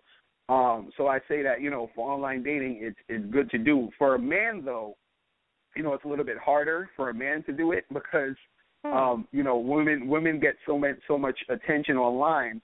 That as a man, when you're messaging women online, she's getting like fifty, sixty, seventy messages a day sometimes, and she might not even see your message. You understand? So, but it's but it's still a helpful thing that you can have on the side, you know, as far as like something else to add to your repertoire of what you're doing with dating. But I do think that as far as meeting people in person, you know, I think there's more of an, of an advantage to do that generally because when you meet someone in person, you really get to see, you know, them in the flesh. You get to see how they look, how they talk, how they dress, how they act in front of mm-hmm. you versus just seeing like a, a profile and some words because sometimes, you know, you see these people's pictures and they don't they don't look like how they really look in real life, or they'll say they're a certain way on the profile, but then when you meet them, they're not really like that. So you know, they're not that way. So, it's, you know, I think it's more beneficial generally to, uh, you know, meet people in person or, you know, go to, like, events and, and bars or, or parties or whatever to meet people face-to-face. But I still exactly. think that online has its, you know, benefits as far as, like, something else you can add to what you're already doing just in case, you know, you don't have enough time to really go out. Or, you know, you might have those couple of weeks where you've been working all day, working all the time, and you don't really have any, any time to go out. So it's good to supplement that with the online dating. You know what I mean? Good advice. Yeah. Hmm. I'll have to ponder that one there. But you were quoted as saying mm. that it's your fault. Actually, you wrote a book. I titled right. that, It's Your Fault If You're Single. Yeah. So, for all of those that say they're tired of being cheated on, lied to, manipulated by other people, why? What is your response to why it's their fault that they're single? Well, the thing is, you know, like um, that book is actually for women. It's, you know, it's called It's Your Fault You're Single. And the reason why I say that is because it's more so about teaching women um, to take more responsibility for their dating lives. And even the reason why a lot of women are getting, um, you know, got or are dealing with guys who aren't really good for them or, you know, getting in those type of situations is because a lot of women haven't taken the time to really understand men. You understand? They haven't taken the time to understand what makes a man interested in them, what makes a man want to stay, what makes a man want to just have sex with them and leave. You know, these are things that women don't take too much time to think about. You understand? And the thing is, it's, it's because women have been taught generally just to be passive and expect, you know, their knight in shining armor just to show up, and all they got to do is kind of like, you know, just wait for things to unfold. But the thing is, is that if you do a little bit of work beforehand to figure out, you know, what men generally are about and also what you're looking for, then it, you'll have better relationships. And, and that's what happens a lot, especially with women, is that it's it's too much of being passive,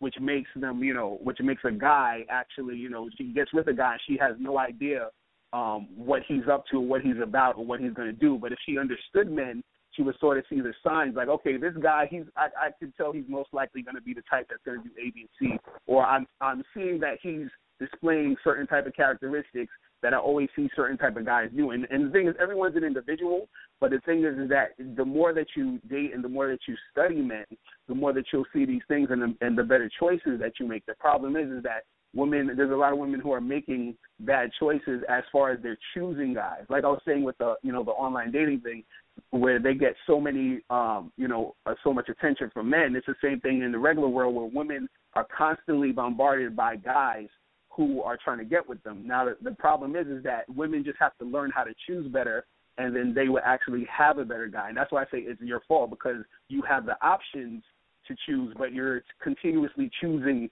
the wrong guys, and you're continuously choosing the wrong guys because you don't know how to differentiate the guys that's good for you versus the guys who are not good for you. You see what I'm saying? And so okay, we're going to break this down.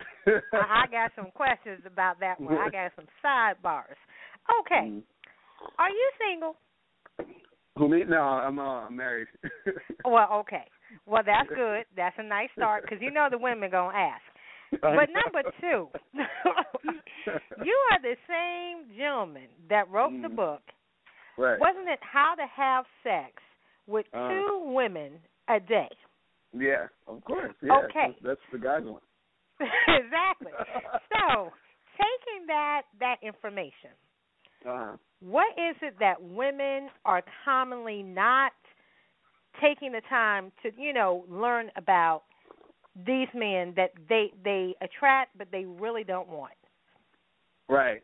Well, the thing is, like, I'll, I'll give you an example. I had a um, I had a friend who, she was in her mid-thirties, and she wanted to, you know, she was like, I want to get married, I want to have kids, and all this other stuff. And so she was, and, but she was in love with this this guy who was like, I think he was like twenty-two or twenty-three, and, you know, they were going out for a year.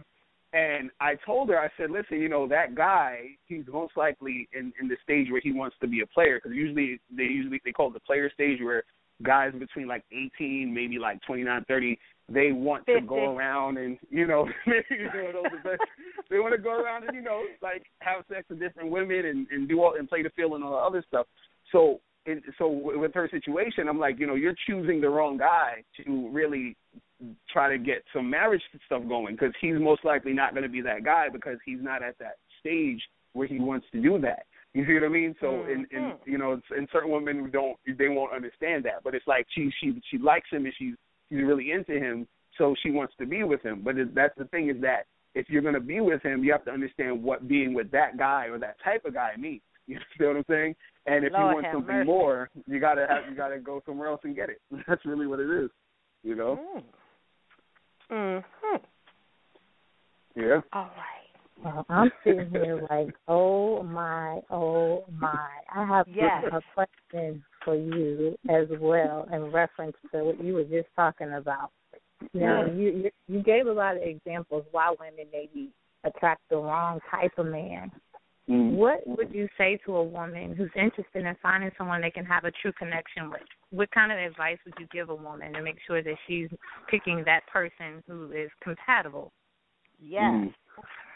Well, I, I think the first the first thing that I, I think most women uh, should understand is that in order to really get a guy who you're compatible with and a guy who uh, is going to connect with you, is that first you have to understand what you want fully first. And I think a lot of women don't know what they want, and it's kind of like it's going to be damn near impossible for you to get that if you don't know what you want, because when these guys come around, then, you know, since you don't know what you want, they're going to be confused, and that confusion is going to turn them off and kind of like send them on their way. They're just going to be like, okay, this girl, she doesn't know what she wants. So let's say, for example, if you actually do know what you want and you, you know what you're about and what you're looking for, then it's easier for you to narrow that down. And then also, then so then when a guy who wants the same thing you want sees you and y'all get together, then that's when stuff can build. So, for example, like that, my um, my friend that I was talking about, another example where she wanted, you know, marriage and kids, you know,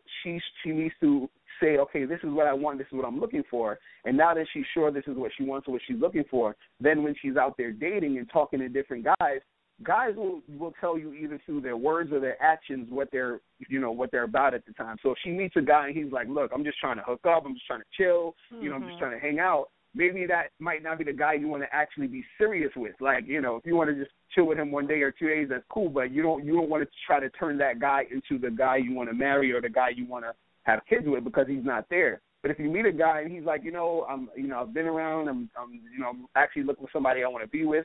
Because the thing is, I think a lot of women might not, you know, from what the story they hear, they don't think there's guys out there who actually want, uh, you know, a girlfriend and want a wife. Like, every guy's not out here trying to be a player. You understand?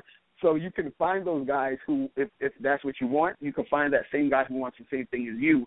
But again, like I said, you have to figure out what you want first so that it'll be easier for you to attract that guy that wants the same thing that you want. You see, so it starts from you first, which is why, you, again, why I call it It's Your Fault You're Single, because it starts from you first. So once the reason why, you know, most women probably are not getting that is because they don't know what they want, and then if you don't know what you want, you're not going to be able to attract. You see what I mean? So it's that type of thing. But, Mister Locario, they lie. They lie. Oh, no, of course. Yeah, a lot of guys lie. Yeah, they do. They do. So you don't always do. know between the truth and the lie.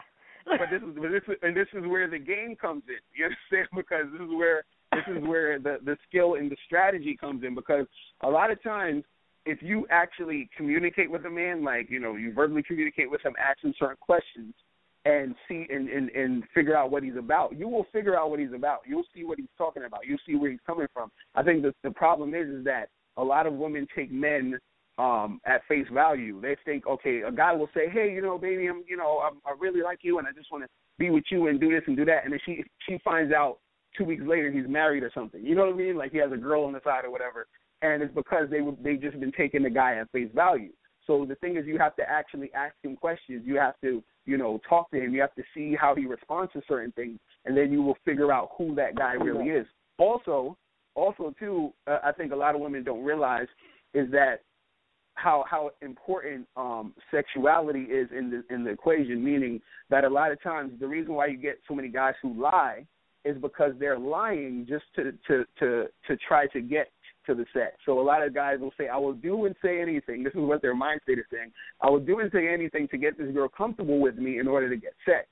So they do all these things to, to, to get the sex, and then once they have the sex, that's when you sort of see the real person. That's when the real guy comes, the real, you know, who he is comes out sometimes mm-hmm. because he's trying to, you know, so, so you know, I, I always tell women that, you know, it's beneficial to, not saying you have to just have sex with a dude, like that you just, you know, met or whatever. But what I mean is is that you should be only dating guys who you have some sexual chemistry with, and also, you know, bringing that sexual energy there so that once that, that uh, you know, that you guys have sex or whatever and that's, like, done and out the way, then you can actually see who this guy really is. So that's another thing you can do. You know what I mean? So it's, like, it's certain different, like, types of techniques that you can do to sort of figure out the guy. And, and also that comes along with understanding men and, like I was saying before, figuring out what guys are generally about. And that's the thing that helps you in the long run to actually figure out which guy is best for you. If you can tell if a guy is lying, if he's playing around. Like, actually, uh, you know, um, I had a um, a client who was with this guy. She was she had a suspicion that he was married, right? Mm. So I told her, I said, you know, go. I said, when you see him next time, all you do is this. You say, hey, listen, Um, I want to know if you have a girl, if you're married, and, and it's okay if you do. I just want to know. You understand? So she says that to him, and he admits that he has a wife. You understand? So now what? She knows the truth. So now she knew the truth, but she didn't stay with him. But it, it, it she did that in order to get the truth out. You understand what I'm saying? So this is what I'm saying about Lord communication. Have mercy. so, so there's different ways to, to figure out what's going on. You see what I mean? And a lot of times guys lie because they don't feel like they're in a safe space to be honest with you. You understand what I'm saying? They don't feel like they're in the safe space to say, hey, look, I'm digging you. I got a girl, but I'm digging you, because they feel like you're not going to go for that or whatever. And some women might not, but a lot of times guys will lie because, you know, of those things. So if you kind of have that communication and you talk to him and you see what's going on, then you can figure out if the guy's lying instead of wasting time with a guy who might be, you know, lying to you all day. So mm. that type of thing. mm. Okay, I, I, I listened to everything you just said. A lot of it I agree with. I'm there with you. I just yeah. I want to get your. I have a two part question. Okay, so yeah. let's say you, you meet somebody. Let's say at work, or you know, it's a, a blind date or whatever. You know, you're going out. The vibe is right. You know, you think you're feeling each other, and it's possibly something you want to look into. Is it ever okay for you to go ahead and have sex on that first date? Oh, of course, of course. I'm, I'm, I'm. That, that's, that's. You know, if you if you guys are feeling it, it should it should happen. You know what I mean? I think a lot of people look at it as, you know, there has to be a time frame, and you know, I can't exactly. do it like it's all that. All those rules is out the window, because you, you're both grown people. If you're feeling that, you can you can make that happen. You understand? So I think that I think actually not having sex, if you act if both of you wanted to do that, you know, is a bad thing, because now you're being you're not being um you're not living in your honesty. You're not being authentic, and that's. And that's really the, the, the crux of everything. It's like, what do you really want at all times? What are you really about? What's really going on? Because a lot of times, again, the reason why we have such bad relationships is because most of us are doing things that we think we should do versus doing things that we actually want to do based off of who we really are. You understand? So that's what it, that's what it's really about. Gotcha. So, gotcha. Mister Locario, if you're the type of person that don't do well with things, or do well in relationships, what is your best advice for that person that's listening? Um, well, I mean, I think I think that, you know, someone not doing well in relationships is just really a reflection of, of them not, you know, doing well with them, within themselves generally, because the relationships that you have with people, you know, is a reflection of, of the relationships you have with yourself, or the relationship you have with yourself, how you feel about yourself. How you, because for example, if someone is very um, insecure, you know, if somebody, um, you know, doesn't like themselves, or they, they, you know, they think they're not, you know, they're just not a good person, or, you know, no one will ever love me and all this other stuff, right? What's going to happen mm-hmm. is they're going to meet somebody who might like them, you know, at first, but then that insecurity and all those things that they believe about themselves is going to come out. And then what's going to happen is, is that they're not going to be able to have a relationship with that person just based off the off of the fact that they don't even feel like they're worthy of being in a relationship with that person. You understand? So sometimes exactly. the reason why people are not having good relationships is because they don't feel good themselves. That's really like, because the thing is, is that if you if you feel good about yourself, what's going to happen is, is that you're going to attract somebody who's feeling who's feeling you and who likes you for who you are. And then that relationship will flourish or will flow. You know what I mean? So it's really about, you know, how you feel about yourself. Okay. Mm, mm, mm. I'm trying to process all this good information. All right, all right, all right. I do believe in the laws of attraction. Mm. I also believe there's just a lot of, um, that's how I'm going to put it, a lot of counterfeit people. Um, there's lies, they they lying, mm. and a uh. lot of them present one thing, but the truth is some people, and a lot of times I think they're not aware of it. You right. are not emotionally ready for a relationship. Yes, yeah, whether you're are. looking for somebody to complete you, and that's not their job, that's something you need help in mm. other areas to, to, you know, fix. You know, I think people go into things, want one thing, and yeah, so so here's my question after I said all of that. What are the common dating mistakes that we're making? And I know just from what you've shared so far, there's differences in the mistakes between men, what they make, and differences in the mistakes that women are making. So uh, could you reiterate or just highlight maybe the top, you know, common things from your experience that each gender is making a mistake when it comes to dating? Okay. Um, yeah, I mean, I'll start with the guys. Like, um, I think uh, one mistake that a lot of guys make um, generally just, you know, overall when it comes to dating and, and uh, meeting women and, and everything like that, is a lot of guys first, they, they, they're looking for validation through uh, the women that they're approaching. So a lot of guys are trying to, you know, feed their ego with how many girls like them, how many numbers they can get, how many dates they can go on, how much sex they can have. And I think that, you know, that kind of hurts the process of actually, you know, enjoying yourself and getting to know somebody. You know what I mean? And another thing, too, that, you know, another thing, too, that guys, you know, make mistakes on is that when they actually um, get with a woman that they're really into um, and, you know, they're first starting dating, is that guys contact or, you know, give the woman way too much attention too soon. And what that does is that a lot of times that, that that can actually turn the woman off, because it's showing that, you know, he might have a little bit of a needy energy going on, or he's showing that he has nothing else to do but call her and text her all day. So that kind of turns the woman off. But he thinks that, you know, okay, I got to, you know, talk to her and get to know her and do all these other different things, because he doesn't really know the the, the way that, you know, the psychology of it when it comes to women and everything like that. You know what I mean? So, like, guys make that mistake a lot of times. And also, you know, um, being too, being um, way too nice. You know, that's the thing you always hear: nice guys mm. finish last. And it's not. Oh. And the thing is, I always tell about that whole situation. It's not about, you know, because guys will think, they'll say, well, you know, I am a nice guy, I'm a nice person. It's not really about that. What it means is that I actually have it in my book. Um, I have a book called The Magnificent Ten Crucial Dating Tips for Men, and I have a chapter on there, and it's called. It's, it says uh, you're not a nice guy, so don't act like one. And what that means is, is that no guy is actually a nice guy. You're just, you know, you're just you. You're just yourself. So you're not all the time going to be agreeing with everything a woman is saying. You're not going to always be this super, quote, unquote, nice guy. It's just an act that guys put on to try to impress women or try to, you know, uh, stand out or whatever. But all I say is just be yourself. And I think the mistake that most guys make is they're trying to be too accommodating, trying to impress the girl too much, instead of just relaxing, being themselves and being who they are. And, and having the woman see them for them, and then choose, and having her choose based off of that. You see what I mean? And um, I, and I say for women, some of the mistakes that women make is um, sort of wasting a man's time.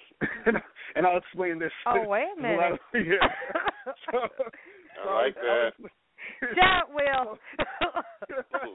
so, so, so you know. Starting to feel uh, beat up on. Right, right. So the thing is, the thing is, the, and the reason why this happens. So what that means is when a woman wastes a man's time, that means yeah. it, this is what I was saying earlier, where a woman doesn't really know what she wants. So you might have a guy exactly. who's really into you, who's really feeling you, and because you're not really sure about what you what you really want in, in any of those situations, be it just, you know, hanging out with them, getting to know them, having sex or whatever it is, the guy sort of, he looks at you and says, well, you know, she's cool, but she seems like she's all over the place, so I can't see her anymore. She's wasting too much of my time. I don't know where, where you know, I don't know how she's going to feel this way or that way. And he he already knows he's, he's into you, but the way that you're acting, he's not sure if you're into him. And that and, and that to him is like a, a waste of time. You understand? Because he's looking, if he's actually looking for something to go down, or he's looking for something to progress, and you're just all over the place, he's not going to be feeling it. He might move. He might move on. Um, Could another, you pinpoint what you mean by all over the place, please? Like, okay, I'll, I'll give you an example. I'll give you an example that happened yes. to me actually. Um, I remember I was I was dating this girl one time, and You know, we you know, we were hanging out, everything was cool, we were having a good time. And so we were, you know, we were kissing and getting all touchy-feely and everything. And so she was like, hey, you know, I want you to come back to my place or whatever, right? So I was like, all right, cool, but she lived all the way, like, out in Westchester or something. So I was like, all right, so we, I went to her place, and then we get to the place, and we're, you know, about to do some stuff, and then all of a sudden, she's like, oh, I don't think we should do it, and this and this and that, right? So I'm like, oh, my gosh, so I came all the way out here thinking we were going to do something, and now you, you're flipping it on me, right? And mm. then what happened was, you know, then, you know, um, later on, like an hour later, we I was still at her house, and then she was like, oh, you know, let's let's let's just do it. And then, you know, we kissed mm. again, and we're about to do it, and then she changes her mind again. You understand? Mm. So it's like different things like that, and a lot of women do that type of stuff. You know what I mean? So she she wasn't really sure or too sure or too comfortable to actually do it. Like, it was like she wanted to, but she wasn't too sure. She wanted to make it happen, but she was too scared. So that, again, is her not understanding what she wants and what she really wants, and then now that's wasting my time. Do you understand what I'm saying?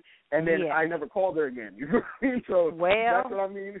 That's what I mean by a woman needs to really know what she wants and what she's about, because that right there, you, you could be losing, or you could have lost a guy that could have been a good guy for you because you didn't know what you wanted. You understand what I'm saying?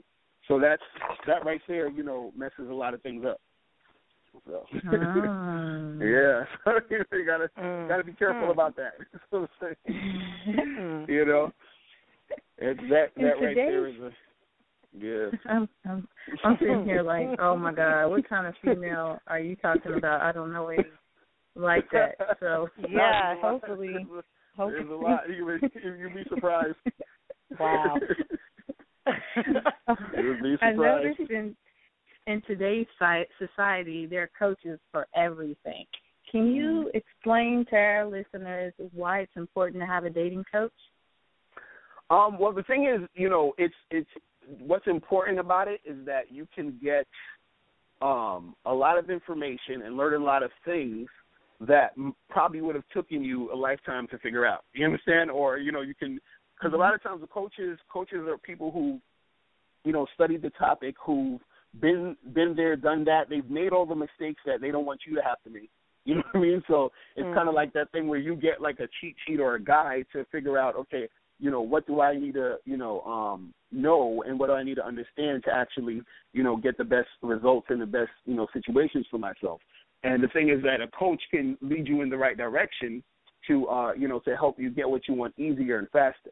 You know what I mean? So that's that's mm-hmm. like the benefits of actually, you know, having a coach. And even just in any in any field, like, you know, you can have a coach that, as far as like, you know, people do uh, personal training, for example, in the gym. You know, there's certain things that people don't know about fitness and working out that that personal trainer knows that can help you actually get into shape faster than if you would have just done it yourself. You see what I mean? So mm-hmm. that's like the important part about it. You know. So how yeah. can our listeners find out more about you and keep in contact with you? Um, yeah, they can actually go to my uh, website, mister locario dot com. That's M R L O C A R I O dot com. Or you can email me at ask mister locario, that's A S K, mister locario at gmail dot com. And also, if you go to my uh, website, you can, for, for, the, for the guys, you can download my free ebook, The Magnificent ten Crucial Dating Tips for Men. And for the ladies, I have a free audio program called Seven Highly Effective Steps to Finding and Keeping a Man. So you can go mm. to mister locario dot com Very right nice. Now and get that uh, for free today. They can make that happen. Oh, all right. Yeah. Wow. That's good. Make sure yeah. you get that. That is real good. Yeah, make sure you get that. It's, it's good. Yeah, and I also have a also have a membership program for men and women um, on my site too, where I do forty-five through ninety minute um, audio and video dating tutorials every month. So you get like a new dating and relationship advice tutorial every month if you join the membership. So you can get that at wow. mister locario dot com, or for the guys, you can go to uh, bad boy membership dot com to get that also. Yeah, wow. I like that. Well, Mister Locario, thank you so much for coming on to the show today. We really appreciate all of the yes. wealth of knowledge that you've given us. Hopefully we all can enhance our relationships Hallelujah. Or find love. Thank you. Yes. I, I, I appreciate you guys having me. I, I definitely appreciate you guys having me. Um, yeah, I'll, I'll definitely come on again. If you want me, let me know. I'm around. Yeah, all right. Definitely. Will do. Thank you. Thank all you right, so much. Care. Thank you. All right, have a good day. Awesome. Good show. Yes. A lot of good information. I heard you and Danielle, y'all are a mess. Did y'all get any aha tips or anything like that? Yeah, my aha tip, I want to know what you mean about women wasting y'all time. Hey. You are very vocal about that. That's a whole nother okay. show. All right, then. All right. This, this we'll discuss that nother. later. Sidebar. Yes, sidebar. Uh-huh. I still don't know any of those women, so I'm sorry. I I, I can't help them. You don't? Mm-mm. Uh-uh. Mm-mm. Okay. I know that's right there, yeah. Yeah. Terrible, terrible, terrible. Well, coming up next week, we have we actually have a, a quite a busy show. Um, we have Margaret Placentra Johnson. She um, wrote a book called Faith Beyond Belief, which is um, stories of good people who left the church behind. So she's going to be here to talk about her experiences and give insight on why people are leaving the church. And with that in mind, um, statistics that are published by, I think, Pew Research in May twelfth, twenty fifteen, shows that more than two out of every five Americans, that's twenty-five point eight percent, um, people are unaffiliated with church or religion, and that, that number is um, rising. So um, wow. Coming to Table Talk, we have John Pavlovitz, which is a Christian blogger and a minister from Wake Forest, New, North Carolina. He wrote an entry in his blog, um, which is named um, Stuff That Needs To Be Said. The name of the entry was, Dear Church, Here's Why People Are Leaving You. And it's a provocative but brutally honest look at some of the reasons that people are giving for why they're leaving the whole institution of church altogether. So next week I'm going to bring that to the table, you know, the host and myself. We're going to talk about some of these reasons. Um, and, you know, a lot of people, including myself, I'm not currently affiliated with any church, really don't plan on doing so anytime soon. And there are a lot of reasons that he shared in the letter. Um, and we'll, we'll talk about that next week. Also, Danielle, she has, um, Danielle, give us a little rundown. You have someone coming on the show to talk about um, an important event that's coming up. Yes, Miss Deborah Parks is going to come share a business opportunity. It's a networking event that she's going to have at the Jazz Legacy Foundation. So I'll okay. give you a little bit more information about that next week. Next week. Awesome, awesome, awesome. Thank you. And then um, a couple of weeks ago, about three or four weeks ago, I had the pleasure of meeting um, a young guy. He, um, we, we got into a conversation, and his story, I almost, you know, it doesn't take much for me to get in tears anyway, but his story really touched me. Um, at the age of twenty, um, he lost his father, well, he lost his mother first, and then a few weeks after that, he was diagnosed with H I V, and then two weeks after that, his father committed suicide, and it was rumored that it was a murder. And then I believe uh, a few weeks after that, the only person who was his sole supporter, his um, his caretaker or caregiver, was his grandmother. She passed away. So here's this young guy, twenty-one years old, on the streets by himself. Um, there was discord in the family. And he managed wow. to not, you know, most people would crumble. They would into, you know, end up in, on drugs or something like that. But um, what he did was he put himself through school, undergraduate. He got his undergraduate degree, and now he's putting himself through graduate school. And he didn't stop there. He's working several jobs. Um, he didn't want to stay in the project, so he has himself a, a, a nice apartment, and he's making things work for himself. Um, and All he's going right. to come on the show the next week to talk about, you know, how it is, how did he get through it, where he got his strength from. Um, and he's only twenty-four right now, and he's been through all of that. And um, he's not upset. He's not bitter. He's very encouraging. And he's going to come on the show, and he's going to sit down and talk with me about where he's getting his strength um, to not okay. only thrive, but, yeah, to, to really survive in this world. And um, he has a, he has a message for a lot of people who've gone through um, turmoil in their lives and heartbreak. So that's going to come up next week. Um, any wonderful, closing words wonderful. from you all? Yeah, he, he he's phenomenal, phenomenal. Any yeah, words I got closing words. If well, you're female, based on this information we heard on the show today, Jesus. I'm going to need you to call the S P C A and put your order in for a minimum of five cats by the year that you turn fifty. Then call Shady Pines and put your reservation in for one single room by the time you turn fifty. That's all. Just have backup. Okay. Anybody else want to say anything other than Alicia? Mister Mister Nathaniel, you're quiet. Oh, no, he didn't call him out. Yeah, I called him out. He's awfully quiet. Well, he's still quiet. I am currently doing a drug test. So I okay. All I right. can't. I can't. T M I, oh, my gosh. Yeah. Well, Ooh, okay.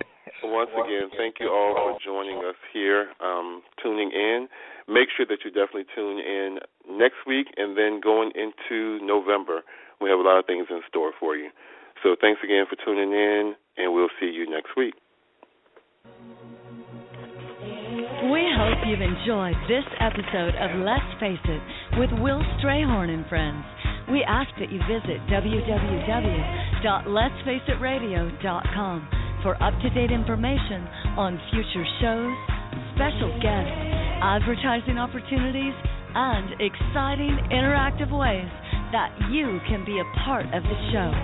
Join us next week, same time, same place, for real people, real topics, real talk. Let's face it.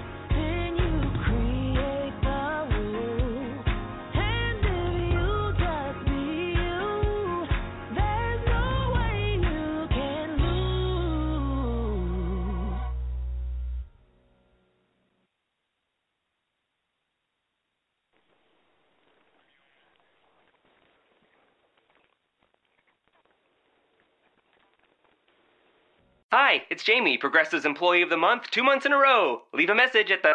Hi, Jamie. It's me, Jamie. I just had a new idea for our song about the Name Your Price tool. So when it's like, tell us what you want to pay, hey, hey, hey, and the trombone goes, blah, blah, blah, and you say, we'll help you find coverage options to fit your budget. Then we just all do finger snaps while a choir goes, savings coming at ya, savings coming at ya. Yes? No? Maybe? Anyway, see you at practice tonight. I got new lyrics for the rap break. Progressive Casualty Insurance Company and Affiliates. Price and coverage match limited by state law. And now, an ad from Dad. All right. Save money on car insurance when you bundle home and auto with Progressive. Can I take these off? All right. What is this? This looks good. Wow. That's well made. Where did you get this? I'm talking to you with the hair. Yeah, where did you get this? It's good stuff. That's solid. That's not veneer. That's solid stuff. Progressive can't save you from becoming your parents, but we can save you money when you bundle home and auto. Progressive Casualty Insurance Company, affiliates, and other insurers. Discounts not available in all states or situations.